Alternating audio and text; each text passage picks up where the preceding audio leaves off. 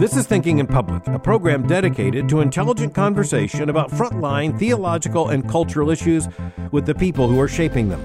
I'm Albert Mohler, your host and president of the Southern Baptist Theological Seminary in Louisville, Kentucky. Michael Barone is a graduate of Cranbrook, a school near Detroit, Michigan. He's a graduate of Harvard College and the Yale Law School.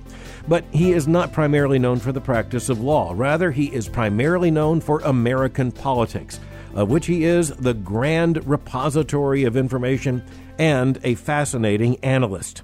He's the author of many books. Most importantly, he is the longtime co author of the Almanac of American Politics that began in the pivotal year in the United States of 1972. He is currently a resident fellow at the American Enterprise Institute, and he is the author of many books, including the book we will discuss today, how America's political parties change and how they don't. Many Americans know him from Fox News. He also appears in many other media outlets, and he has, of course, written for the Washington Post and National Review, the Federalist Society, Real Clear Politics. He is currently the senior political analyst for the Washington Examiner. I'm looking forward to this conversation with Michael Barone. Over 15 years ago, I wrote an article in which I said of Michael Barone that when it comes to the data of American politics, if Michael Barone does not know it, it probably cannot be known. Mr. Barone, you have uh, an expertise when it comes to American politics that I think is frankly unrivaled, but you are also interested in the larger patterns of American political and social history. So, how does that come together in your mind?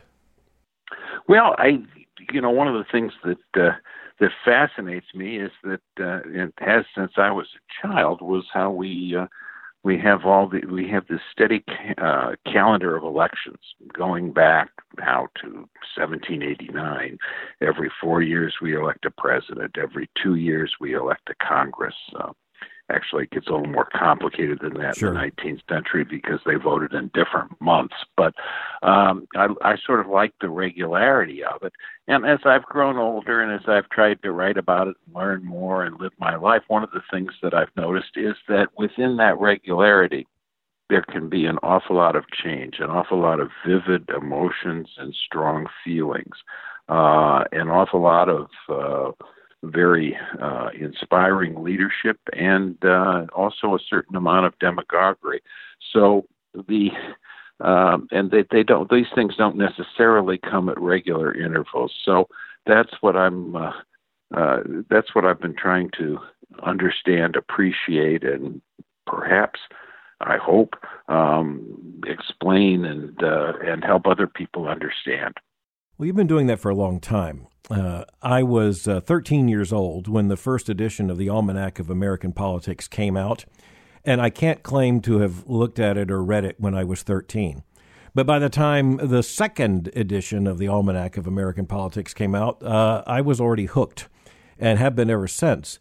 Uh, there's one sense that uh, looking at uh, the America congressional district by congressional district, you can get bogged down in the uh, in in the machinery of what it takes to get elected to Iowa's third district. But I appreciate the fact that in your most recent book, and by the way, I find that endlessly fascinating. But the bigger question is, what does all this mean? You've written a new book, and uh, it has an intriguing title: "How America's Political Parties Change and How They Don't." Now, a title like that means you've got a point to make. Well, I've got a point to make, and I. Uh you know, I started writing the first edition of this Almanac of American Politics, which has descriptions of every poli- every state, all 435 congressional districts. Came out in November 1971, and I basically uh, co-author wrote all the text, and uh, I did that for about read about all that text or edited it for about 40 years. I don't do as much anymore, but you know, I saw a certain amount of change in our political system. But one of the things that fascinates me, and one of the things that I think most Americans don't fully appreciate, is that uh, we have the, our, how old our political parties are. Uh, you can find plenty of people on the street who will say bad things about the Republicans or bad things about the Democrats, bad things about both political parties. Um, but they've been around for an awfully long time. Uh, the Democratic Party formed by my reckoning, 1832, the oldest political party in the world. The Republican Party formed in 1854. uh, third oldest political party in the world. Um, they were both formed to address initial issues. Uh, the Democrats to uh, defeat rechartering of the Second Bank of the United States and elect Andrew, re-elect Andrew Jackson. The Republicans uh, to stop slavery in the territories, and within the dozen years, both parties were successful in those original goals. But they have persisted ever since. So I thought there's kind of an interesting story here. I think why have they persisted so long, and why, despite what I've seen during my writing lifetime of uh, predictions that one party or the other was going to go out of business, would be supplanted, would be had to step aside, uh, that they continue uh, to uh, structure our American politics. Well, indeed, they do. And uh, in one sense, there's been a great reversal in questions uh, such as at least the impression of Americans when it comes to civil rights issues and, and other other developments, uh, even some uh, economic issues. That those are generalizations that are unfair, but nonetheless, uh, the the fact is that the civil rights legislation in the 1960s was really made possible by uh, Northern Republicans uh, voting against uh, Southern Democrats, especially in the in, in, the Congress. But you point out that there's a continuity, and early in your book, you point to the fact that the Republican Party has always been formed around a core of people who consider themselves by themselves and uh, and others to be typical Americans, although they were never by themselves a majority. And then you, you speak of the Democratic Party has always been a combination, a coalition of people who are not thought of by themselves or others as typical Americans, but who often together form a majority. Well, that was then, and it is now. Well, that was then, and that is now, and we're seeing. Uh, you've summarized uh, my descriptions very, very accurately, and um, we're seeing this play out uh, in our presidential primaries. Um, you know, the uh, you know, the Republican uh, voters seem to be almost entirely in line with President Trump. And when you go back in history, Republican voters have tended to support Republican presidents. Uh, the one exception is when a former Republican president ran against an incumbent Republican president in 1912. But right. Republicans have stayed faithful to their presidents. That core group has stuck with a president once he's in office, even one like President Trump, who had a lot of opposition within the party in 2016 when he was nom- running for the nomination. Uh, the Democratic Party split up into core groups. So you have, uh, uh, you know, you have uh, people representing, you know, how are black voters in South Carolina going to vote in that South Carolina primary that's coming later this month? Um, we, you know, we didn't have very many black voters in Iowa and New Hampshire because not many black people living there. Uh, and so that's a question. You have the question of cultural liberals, and you have um, you know, um, the sort of fight between in the debate last night between a Senator Amy Klobuchar, who would like to be the second consecutive woman to be nominated for president by the Democratic Party, uh, and Pete Buttigieg, who would be the first gay candidate endorsed by a uh, openly gay candidate endorsed, uh, nominated by uh, our, one of our two major political parties if he wins his quest for the Democratic nomination they sure don't like each other um, for reasons that um, not just the type of person they represent, but also just apparently the personal chemistry. Uh, you've got Michael Bloomberg from New York City, um, a billionaire with uh, amazing amount of money. You have Bernie Sanders, the socialist.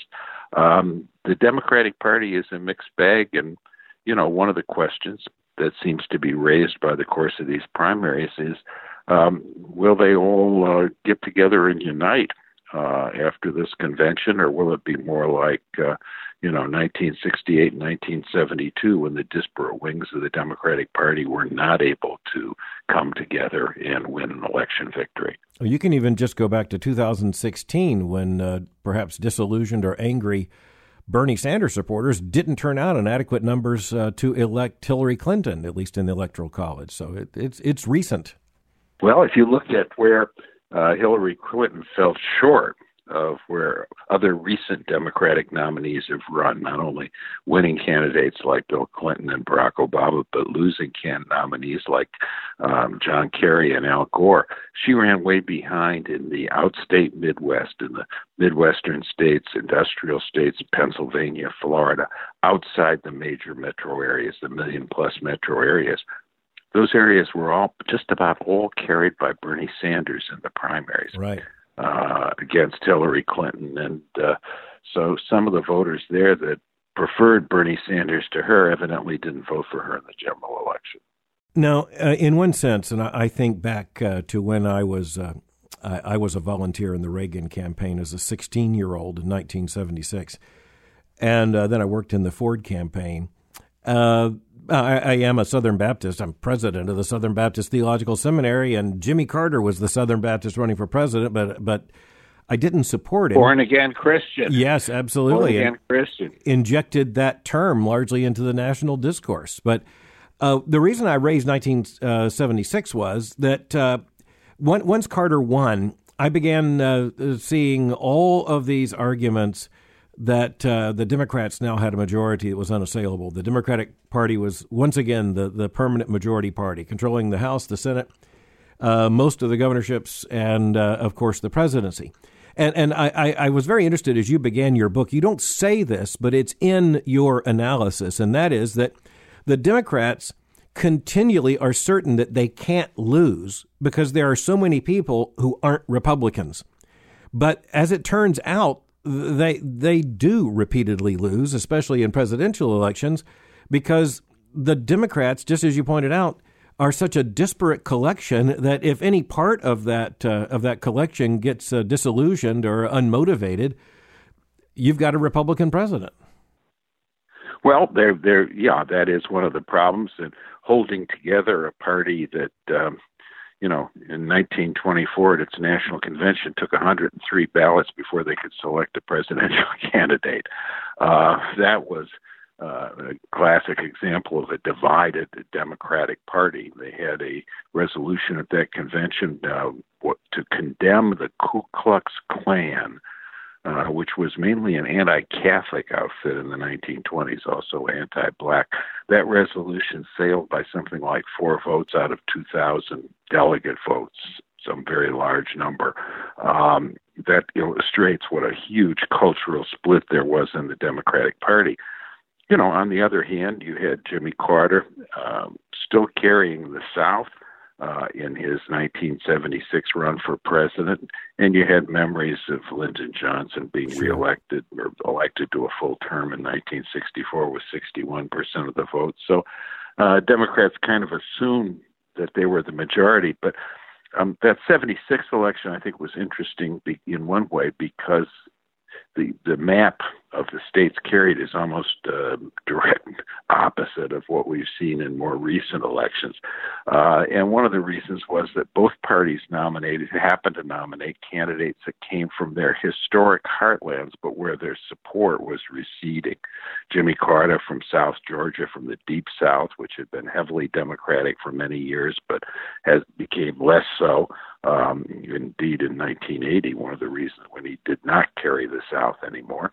Uh, and uh, the uh, Gerald Ford from outstate Michigan, part of that area of the New England diaspora, those New England reformers who formed the Republican Party in the 1850s. Um, and that area was going against the uh, Republican Party in part because of Watergate honesty issues and war and peace issues and so forth. So, um, you know, there's various currents, and uh, there's this other little thing that comes along called events. Uh, yeah.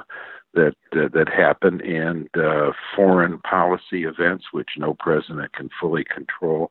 Uh, you had Jimmy Carter dealing with the Iran uh, hostage crisis. That was certainly something that weakened him going into the 1980 election. Uh, and you had, um, you know, when I was growing up, we heard about how the Democratic Party had a natural majority based on, you know, five straight presidential wins from 1932 to 48. Uh, but when you look at those 1940 and 44, and I would argue also 1948 wins by the Democratic Party, an important part of their victory, maybe a key part, were foreign policy issues. President Roosevelt won a third term in large part because the world was in crisis. Hitler and Stalin were allies. They were in command of most of the territory of Eurasia. Um, this was an Orwellian moment, and Roosevelt was a proven leader. Uh, and uh, he might have lost the election if it was done on decided on domestic issues, but it was decided, I would argue, on foreign policy issues, and he won a third term. The only time a president in history has ever done that or ever will. So yeah. it's uh, you know it, those things can be um, every time people are seeking reasons why one party must uh, always go on to win and the other party disappears somehow the other party manages to rebound uh, to figure out a new way to win to take advantage of an emerging issue or crisis and so that's uh, that you know these parties suffered huge losses. The Republicans in 1932, the Democrats in 1920, utter political disasters, much worse than anything they've encountered in our lifetime. They both bounced back. Uh, I think I remember many, many years ago reading in your book, Our Country, The Shaping of America from Roosevelt to Reagan. I think I remember you mentioned the 1924 Democratic National Convention. I think I remember that you said that William Howard Taft was an observer at that meeting.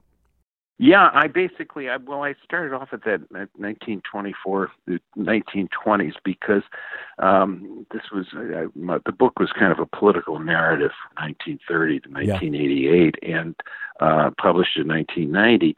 And I wanted to see an America political system operating when you didn't know, for the eyes of people that didn't know there was going to be the Depression was yeah. 1930s was going to change political alignments uh, as uh, stunningly as it did. And so my two characters were William Howard Taft, the former president, yeah. who in the 1920s was Chief Justice and who died in, in March 1930 uh, at a time when nobody knew that the stock market crash of a few months before was going to lead to a very major right. economic downturn.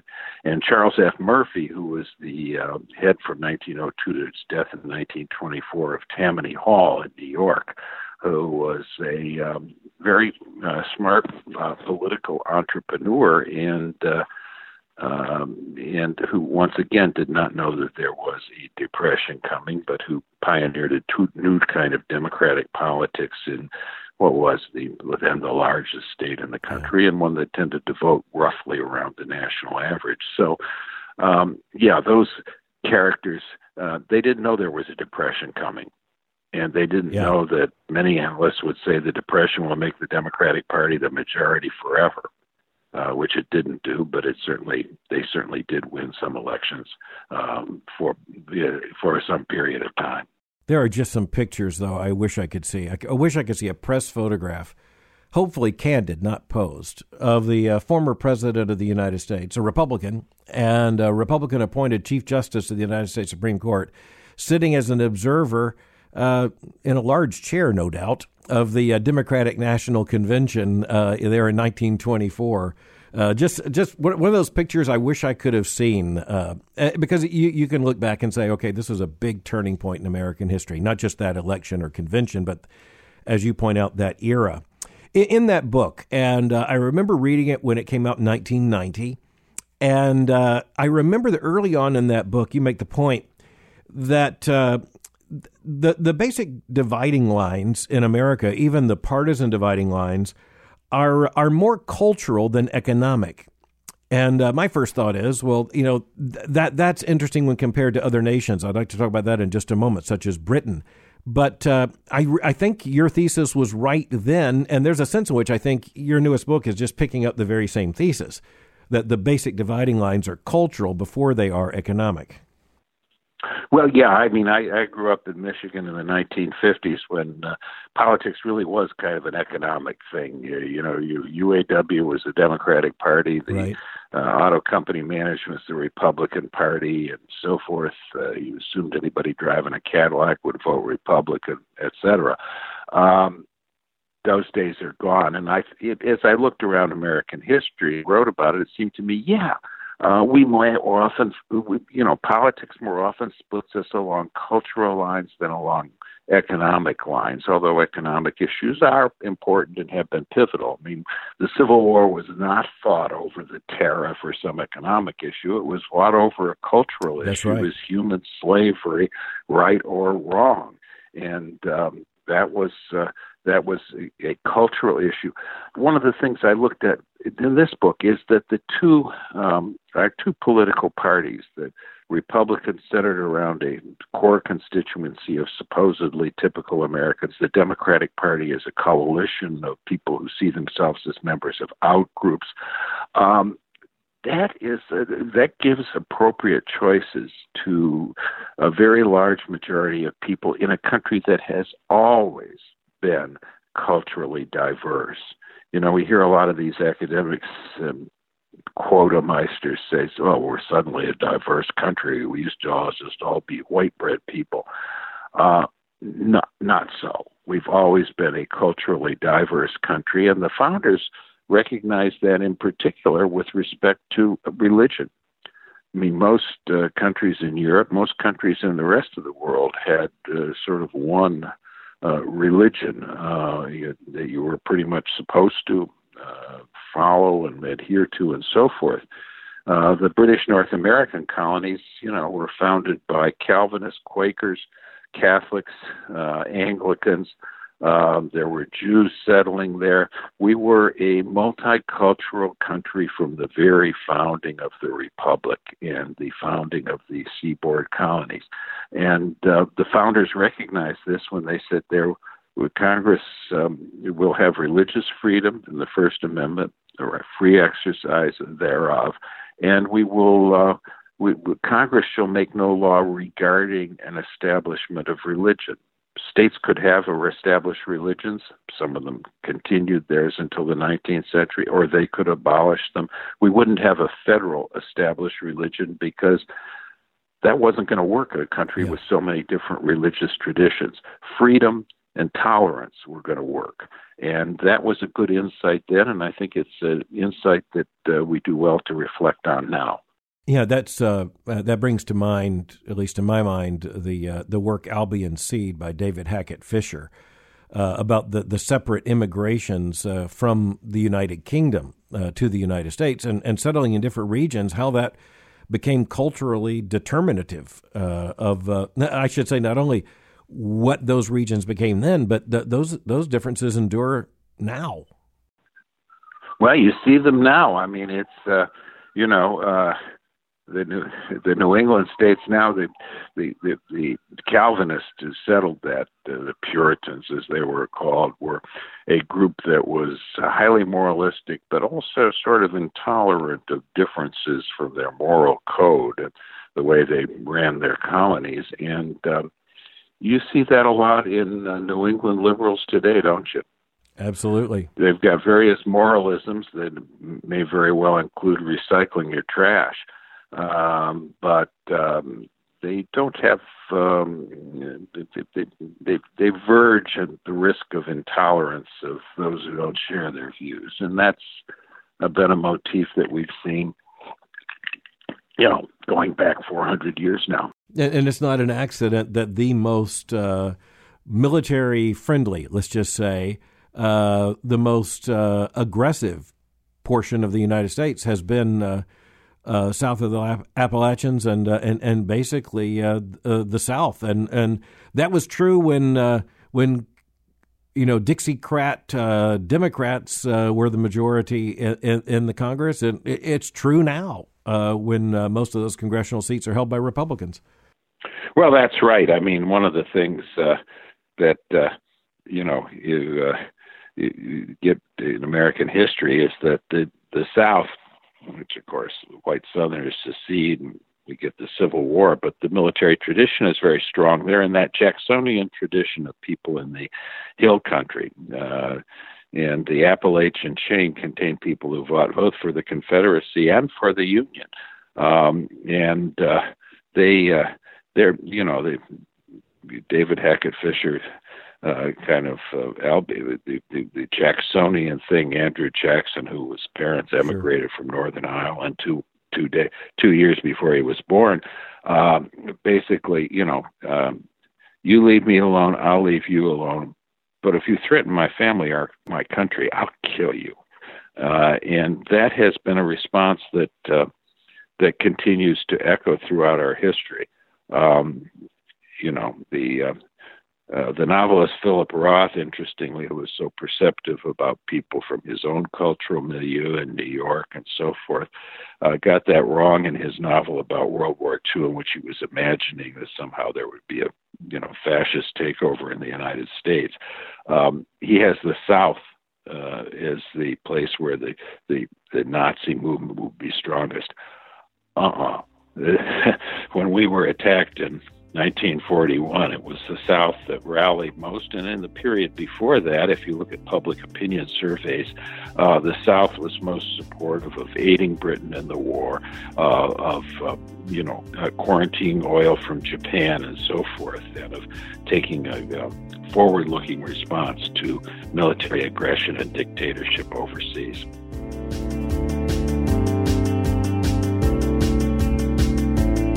You can look at American politics from many different dimensions, and one of the ways of thinking about it is that you can take the macro picture as if you're looking at the national landscape through a telescope, or you can take the micro perspective, and basically, there are those who can look at American politics as if looking through a microscope. Rare are those who can do both. Michael Barone is one of those very rare individuals.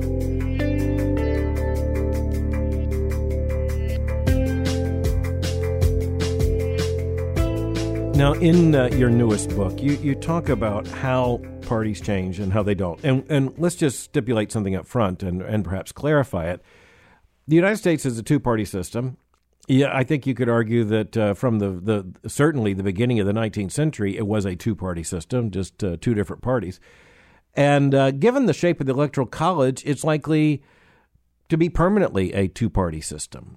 And uh, so it, it really is just a question of which those two parties are going to be. And ever since the Civil War, we've pretty much known who those parties were.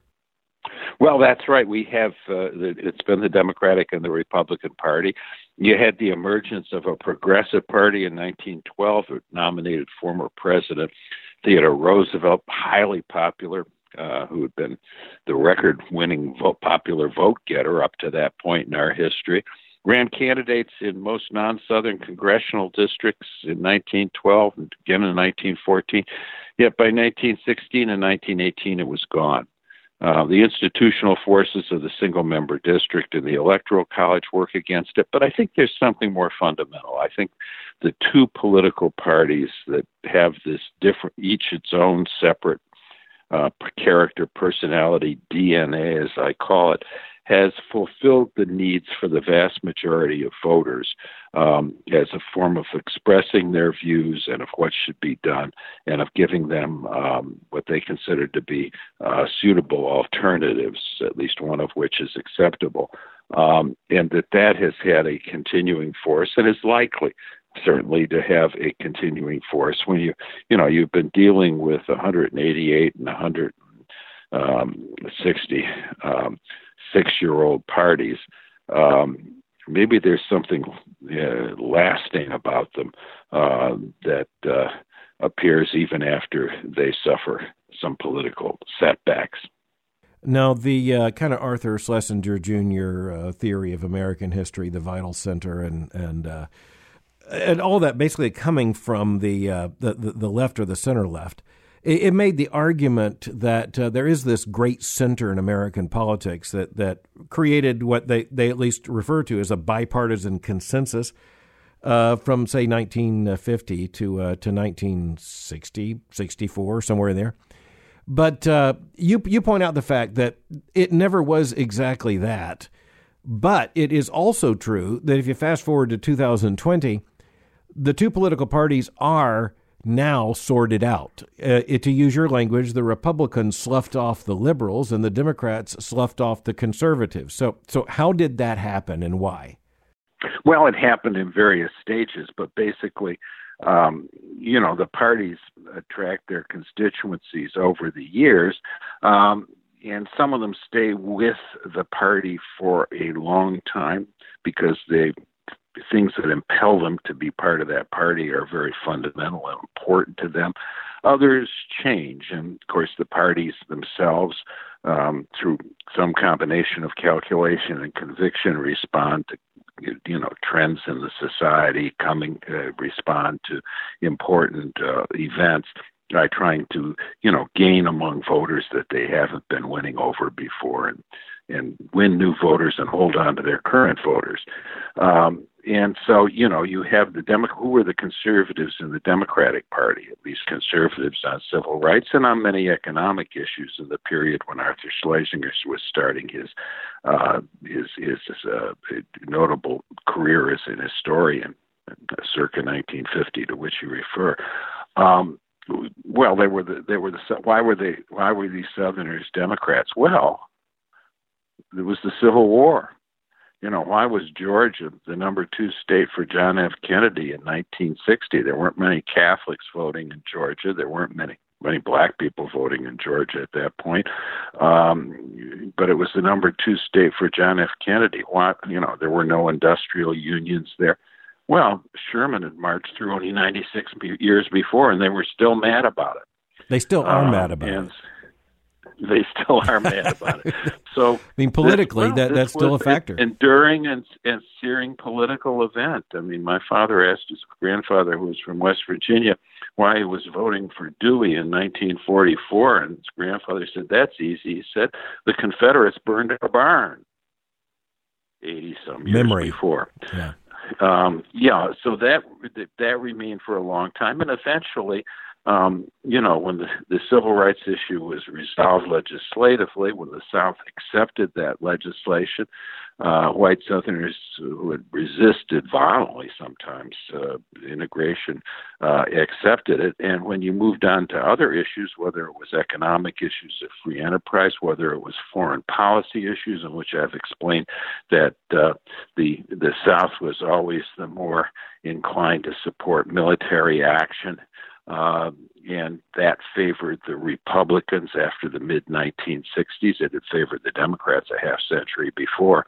Um, on a whole cat, uh, catalog of issues, the uh, the the um, uh, the white Southerners were more sympathetic to Republicans than Democrats, and they have been, uh, in general, voting that way uh, ever since. Uh, in um, you know uh, repudiating Jimmy Carter in significant numbers after one term, and then uh, becoming a key bloc on the on the Republican side. Uh, the liberal Republicans, why were they Republicans if they backed a lot of New Deal type uh, spending measures and so forth? um, and interventionist foreign policy. Well, they were Republicans because they didn't like the big city uh, bosses, uh, political Democratic political bosses who they thought were corrupt. They didn't like what they thought were violent, corrupt labor unions. They didn't like uh, Southern segregationists. These were three major elements of the Democratic Party they didn't like. Well, what happens? Those elements basically go away. I've talked about how the South ceases to be segregationist. Um, I, you know, and the labor unions peak membership in 1955. The political bosses uh, after 1968 are not really a major factor in the Democratic Party, and um, so these uh, people or their offspring um, basically say, "Gee, I'm actually more of a Democrat than a Republican." So the historical forces at some point become less relevant than other issues. And so uh, we've got that sorting. You know, around that 1950 period, you had the major political scientist, E. E. Schattschneider, the American Political Science Association, says that we, it has all these, um, sets up committees to urge that we have a clearly liberal and a clearly conservative party, that that would be much better than having parties of mixed ideology. Give the voters a clear choice, they said. Well, their, you know, their prayers have been answered they have that now. What do we hear from political scientists? Well, they don't like all this polarization and uh, party ideology and how can we bring back the good old days of liberal Republicans and conservative Democrats? Well, we'll see how as issues change and so forth. Uh, we'll see how things pan out. I mean, in fact, we have been living since the 1990s in a period of very little political uh, change among uh, people, very marginal change. Um, you know, the, the, the election in 2000, 2004, 2008 would swing somewhat towards the Democrats. 2012, um, uh, um, all look pretty much the same. And, you know, the easy way to predict how any state will vote is just predict it'll vote the same way it did last time. You're going to win money on that. Um, the uh, 2016, we obviously have some changes. They're not huge in terms of number of total votes switched or the number of votes as a percentage of the national total. Um, they are enough to change the result from the expected win for Hillary Clinton to a win for Donald Trump. Uh, and we see particularly white non-college grads in the Midwest and Pennsylvania and in Florida, which is full of people from the Midwest and Pennsylvania and other places in the Northeast, um, and and so forth. We see some change among that group. It's not as big as the change between, say, the 1976 election, where you got your start political operative in 1980, four years later not to mention 1984, where you get a huge uh, change and so forth. This, um, those were bigger changes than we've seen more recently. Um, but you know, the parties are still fighting it out, and you hear that you know that the Trump Republican Party is talking about trying to win more votes among black voters and Hispanic voters, particularly young men who, um, you know, don't favor uh, the sort of big government programs and so forth, and have perhaps much the same outlook as white non-college young uh, young men who were white non-college who have gone, you know, trended towards Trump. Um, that's uh, we'll see to what extent that works. Uh, and you know, the Democrats have been making gains among high income people, the white college grads, uh, some people would say they're indoctrinated by the left wing faculty, whatever.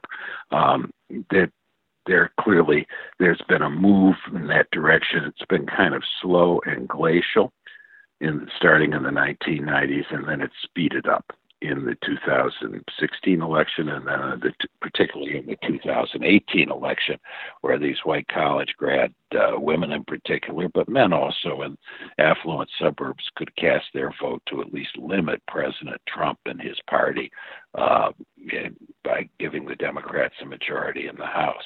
Uh, we'll see if they continue to feel that way. Uh, when they're voting not just for the House, but for the president and both houses of Congress.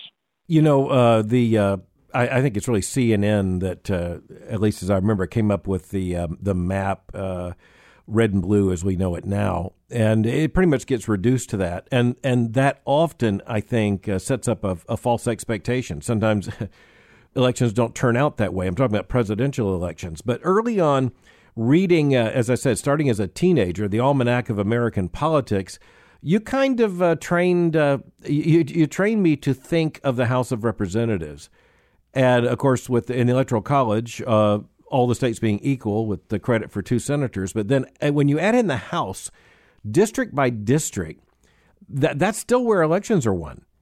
Yeah, it's still where elections are won, and you know we've seen a different pattern from when I started writing that almanac book. Then you had split tick people split their tickets in the yeah. South in particular, but many places outside the South as well. Um, today you have basically straight ticket voting. Uh, you know, with 2012, I think we saw a record number of state straight tickets. In other words, you know, every district that Mitt Romney carried almost elected a Republican congressman. Every uh, district that Barack Obama carried elected a Democratic congressman. There were only about 30 members of the 435 member House that were out of line with their party uh, talk. If you go back to, say, 1972, when President Nixon is reelected over George McGovern, uh, you've got uh, McGovern carries only 89 districts, yeah. but the Democrats end up with a majority in Congress. The uh, the other um, for um, the 300 and some districts that McGovern uh, didn't carry uh, split evenly between Republicans and Democrats. In other words, half the Nixon districts voted for a Democrat for Congress. Um, yep, not anymore. anymore. Not anymore. I, I, want to test a thesis with you, uh, maybe a couple of them in the time we have. One of them is that uh, that, that the basic polarization is the fact that given the cultural issues you're talking about, which are which are inseparable in one sense from the political, social, and economic issues. Yeah, the parties are, are now sorting themselves out according to a basic logic. I mean, it's it's it's. It, I can't imagine there are too many people who are politically aware who spend any time trying to figure out if they're Republicans or Democrats. It it, it it's it's now pretty much a sorted nation. Uh, that is S O R T E did. T E D, not sorted, yes. but sorted. And uh, I, I, think it's going to remain that way from what I can tell. Well, you know, it, it, you have, you know, an issue like the abortion issue. When that first emerged after Roe v. Wade came down in 1973, we'd had a series of abortion liberalization laws in the states in the five years preceding Roe v. Wade that affected a third of the country. Um, but nonetheless, it nationalized the issue, one size fits all, and so forth. Um, you, you, know, those issues split the parties down the middle. The abortion issue. There were lots of uh, pro-life Democrats, lots of pro-choice Republicans, uh, absolutely, uh, and so forth.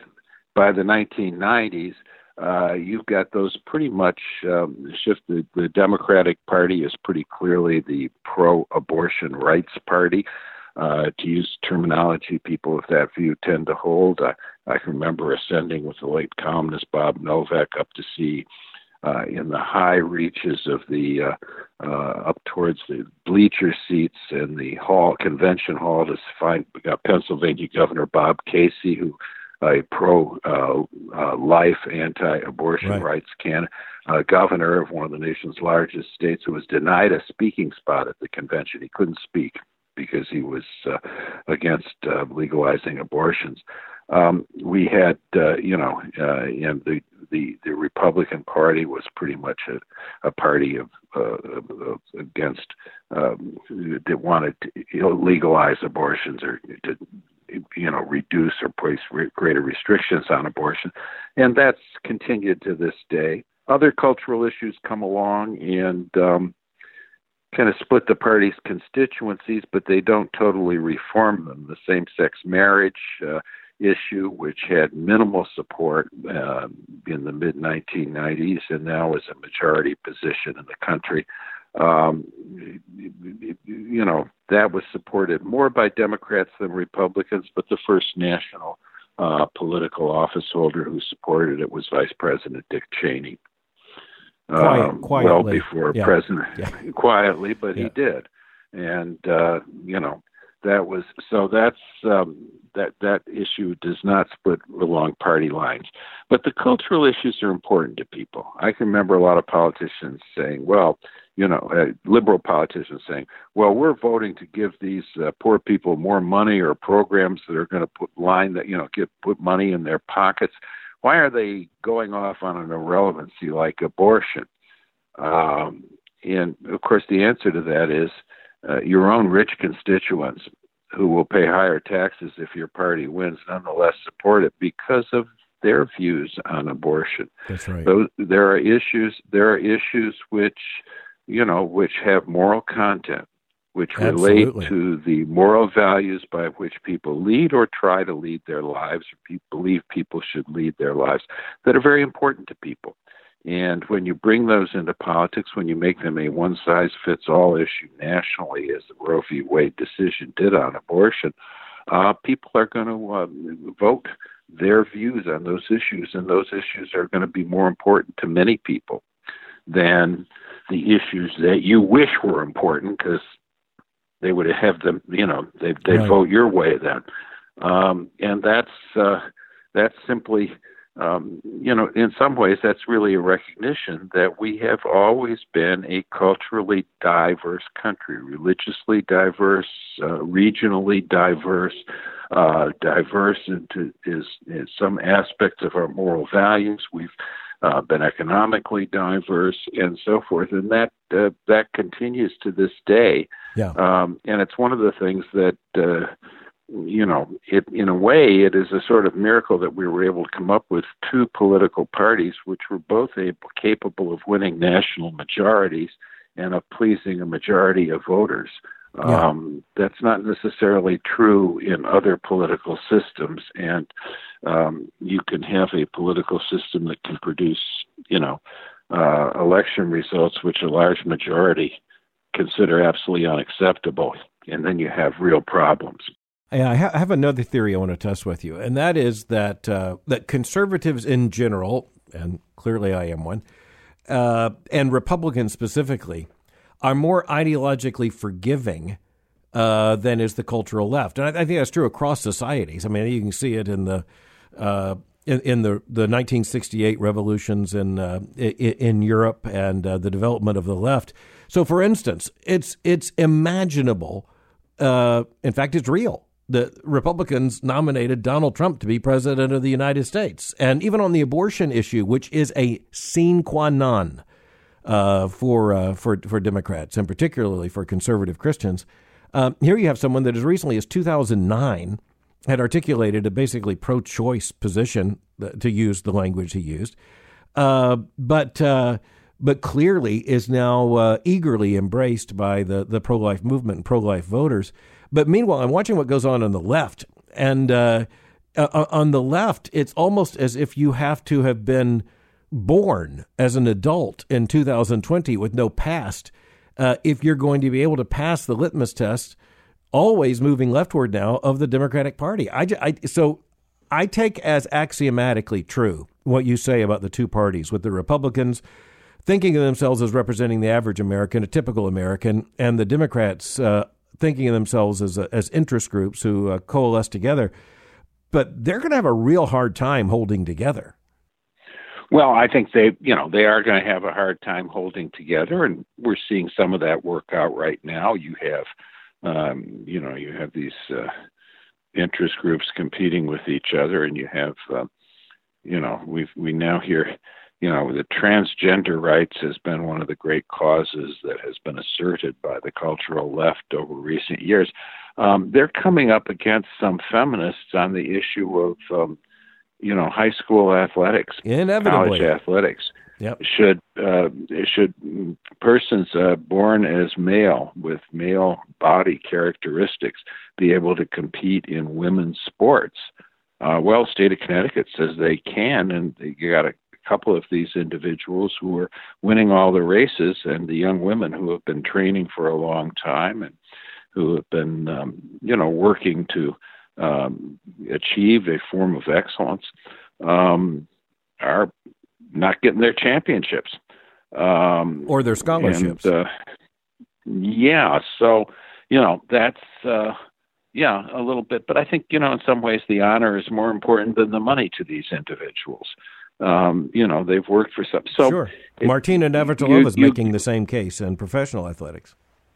Yeah, it, so there's a certain amount of that. I do think uh, my view is that you tend to get more tolerance on the uh, on the cultural right. I know many people on the cultural left would disagree with that. Uh, say, you know, we're basically tolerant. Of course, you have to go along with our program completely. Uh, yeah.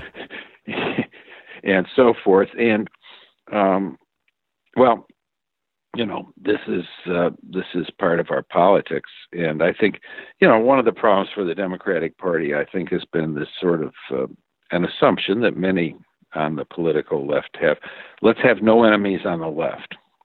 Well, you end up getting yourself uh, in bed with, or at least in a political coalition with, uh, some people who have ideas that just don't uh, you know, re- uh, hack it politically that repel a majority of people. So you've got, you know, that you've got Democrats coming out against uh, that we're we're going to decriminalize border illegal border crossing. Uh, we're going to do things of that nature, which I think are, you know, they're bidding for support from certain vocal groups or people who claim to be representative of an important part of the Democrats' voting constituency or potential constituency. But who are you know making demands that really go beyond what a majority of the voters can go along with. And we've seen that on the abortion issue when you've got the state of New York uh, passing and Democratic legislators in Virginia at least considering uh, legalizing abortions up to the moment of birth, ninth month abortions.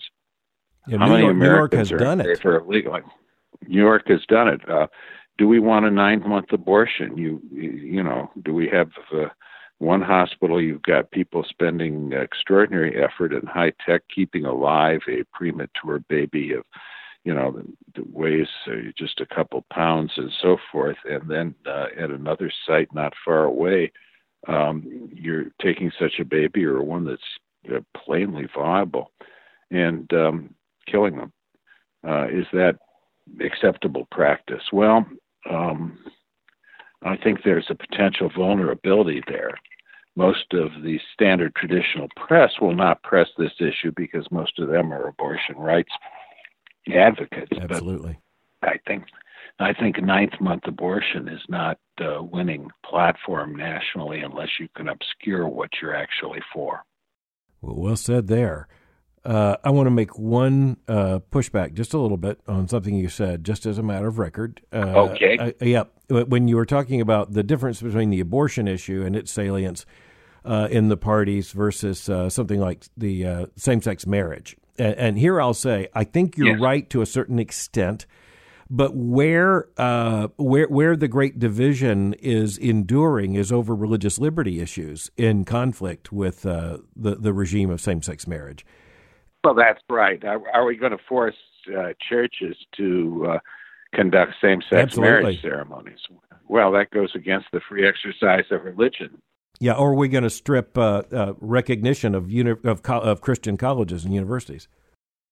Well, that's the argument that the person who cost the Democrats the 2016 presidential election was Donald Verrilli. Absolutely, the Solicitor, Solicitor General. Yep. This general, the Solicitor General, very able lawyer in the Obama administration.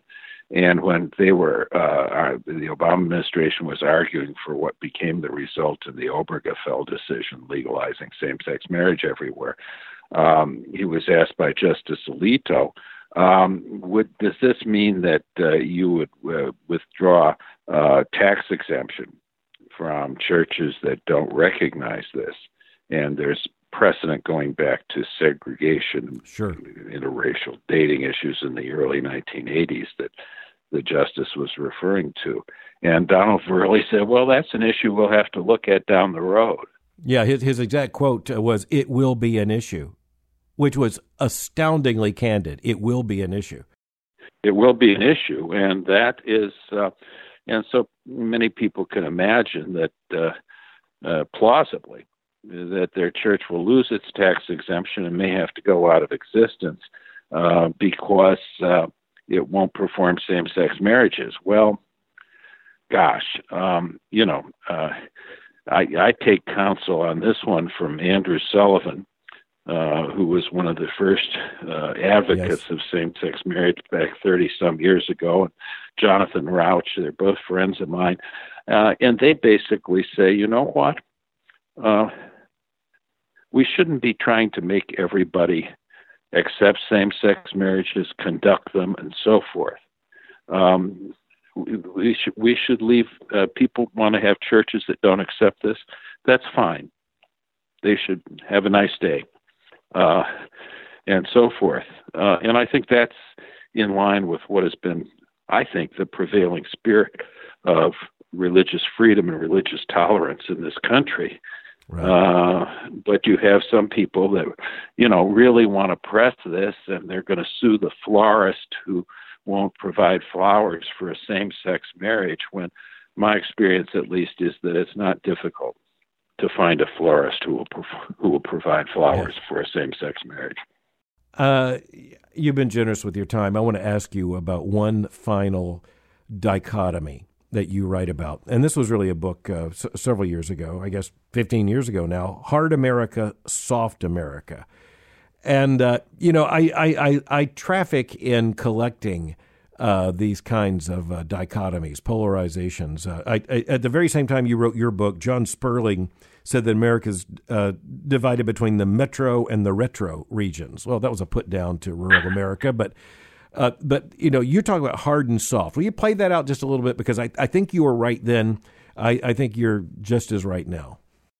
Well, hard, hard America, I said, is the parts of American life where you have accountability and uh, and, and and and standards and accountability, and um, soft America is where you don't.